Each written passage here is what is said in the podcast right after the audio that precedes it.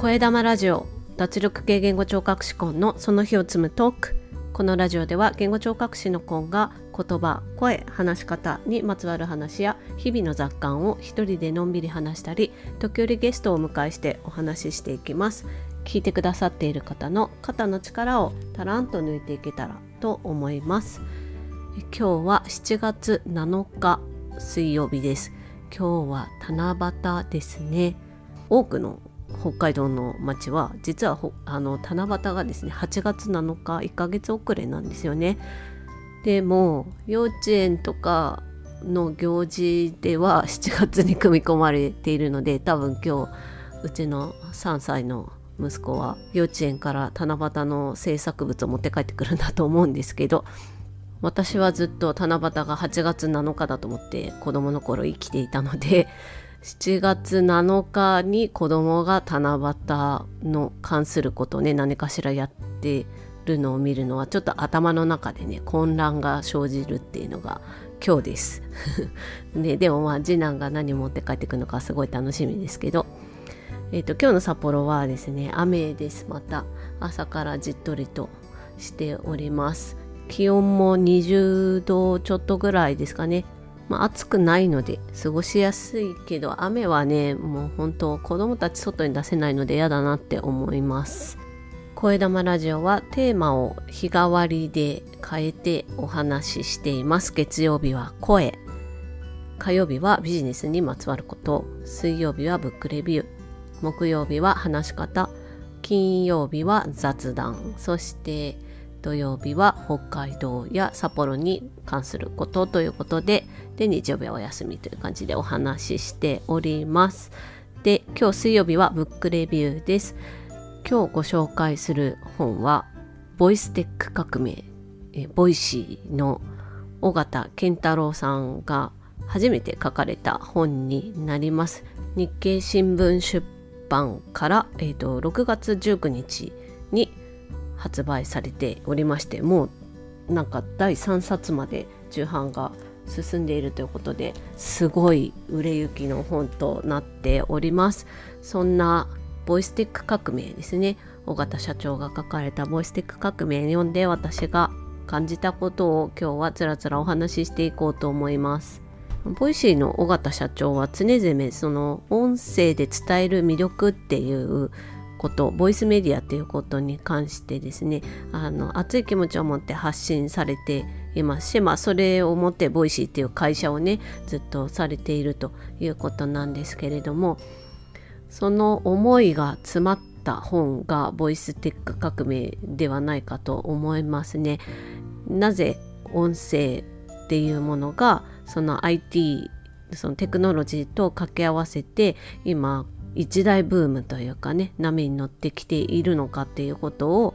えーと、始まりからそして、まあ、始まりっていうか過去どう始まっていたかそして現在未来っていうところまでこうね流れを持って書かれている本になります。でその中で私が感じたこと何点かお話ししたいなと思うんですけれども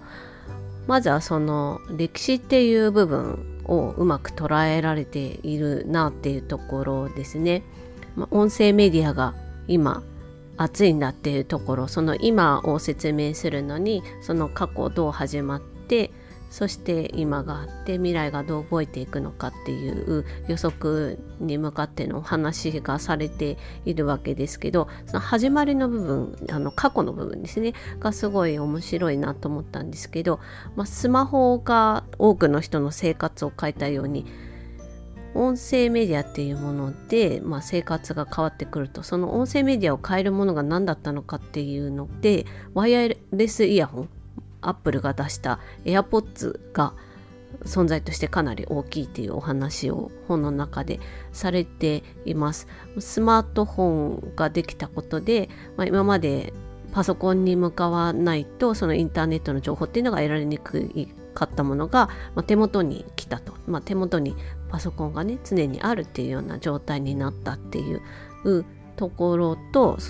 から今度はワイヤレスイヤホンがね Bluetooth イヤホンが普及したことで今度耳元に情報を入れられるようになったっていうのとあとまあポッドキャストとかもすごくたくさんチャンネルが出てきてニュースの情報とかもねポッドキャストで聞けるようになったりとかしてますので今度はパソコンとかね画面スマートフォンの画面を見ることなく情報を入れられる作業しながらながらで聞けるっていうのがね情報を入れられるっていうのが人の生活を変えてきていると。で今はアレクサだったり、えーと、スマートスピーカーっていうんですかねああいうものでこう声だけで機器を動かしていくっていうようなこともだいぶ浸透してきているので今度は作業しながらものを動かすっていうことがねできるようになっているということで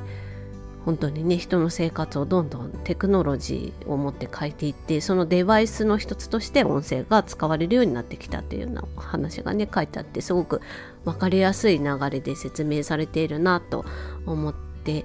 読んでました。で今後はですねその音声とテクノロジーを掛け合わせるってことでボイステックっていうことをあの言葉で大型社長使われてるんですけれどもそのボイステック声と AI の技術を掛け合わせてでそれをデジタルデバイス機器を動かしていくものにしていくっていう方向性になっていくんだと思うんですけれどもその音声と AI の組み合わせによってよりその個々に合わせたものの使い方ができるようになってくるんではないかと。情報も同じように個々に合わせた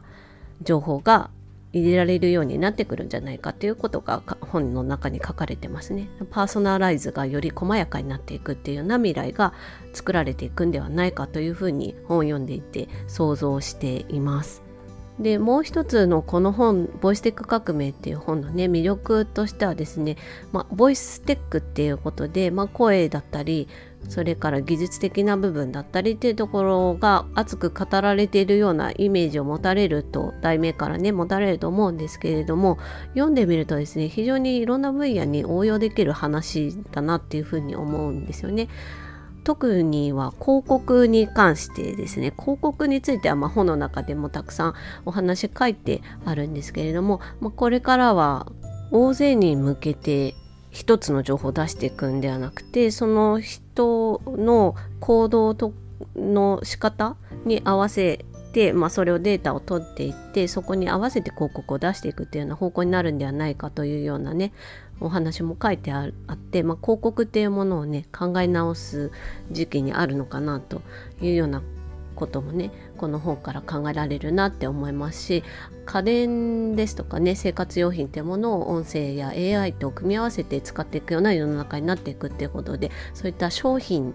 の売りどころみたいなものも変わってくるんではないかなと思います。そしてスマートスピーカーが今後普及してくると住宅の機能っていうものも考え直すことになってくるんではないかなと思うんですよね。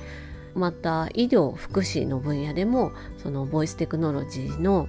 可能性は大きいということで、まあ、その通りだと思いますね。あの病気だったり、まあ、高齢になられて体の動きが不自由になられる方がいらっしゃいますけれどもそういった方々にとって声だけで動かすことができるものを動かすことができるとか情報を仕入れることが、ね、自分の欲しいものをね思うように入れられるっていうのはねあの豊かな生活を提供することができるということにつながると思うので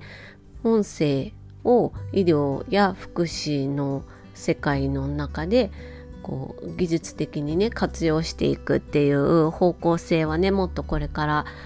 出てくるといいなと私も思っています。なのでこの「ボイステック革命」という本を読むことで、まあ、広告だったりあとは商品の在り方住宅そして医療福祉っていうねあらゆる分野において、まあ、参考になるお話が多いなと思うのでこういったあのお仕事されてる方とか興味を持たれてる方にもとてもあの面白く読めるお話ではないかなというふうに思いました。そして最後にこの本「ボイステック革命」はですねあのいろんな人が言ってますけれども出版の新しい形を示しているなというふうに私も思います。なんでかっていうとですね本の中に QR コードが入っててましてそれをまスマートフォンとかでね読み取ることで Voicy の音声チャンネルを緒方社長が作られていてこの本に関すること例えばあのプロローグだったりとか後書きだったりを音声で流しているんですよね。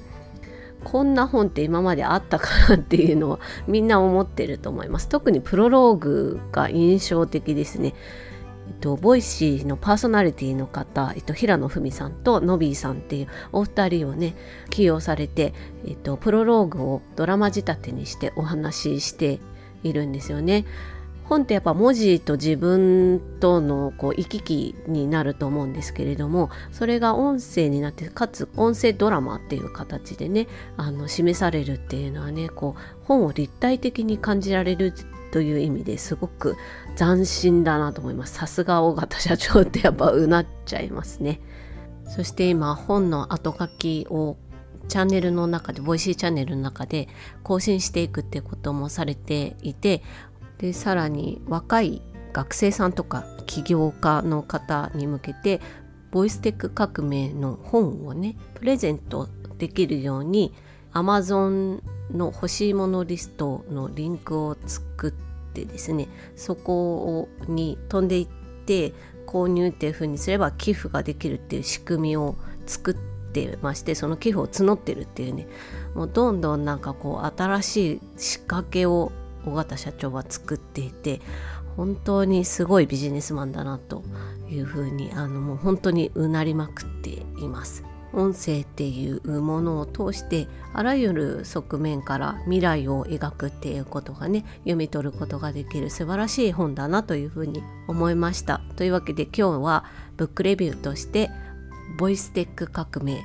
尾形健太郎さんが書かれまして6月19日に日経新聞出版から出版されました本をご紹介しました。今日はこの辺で。カーペディエムチャオ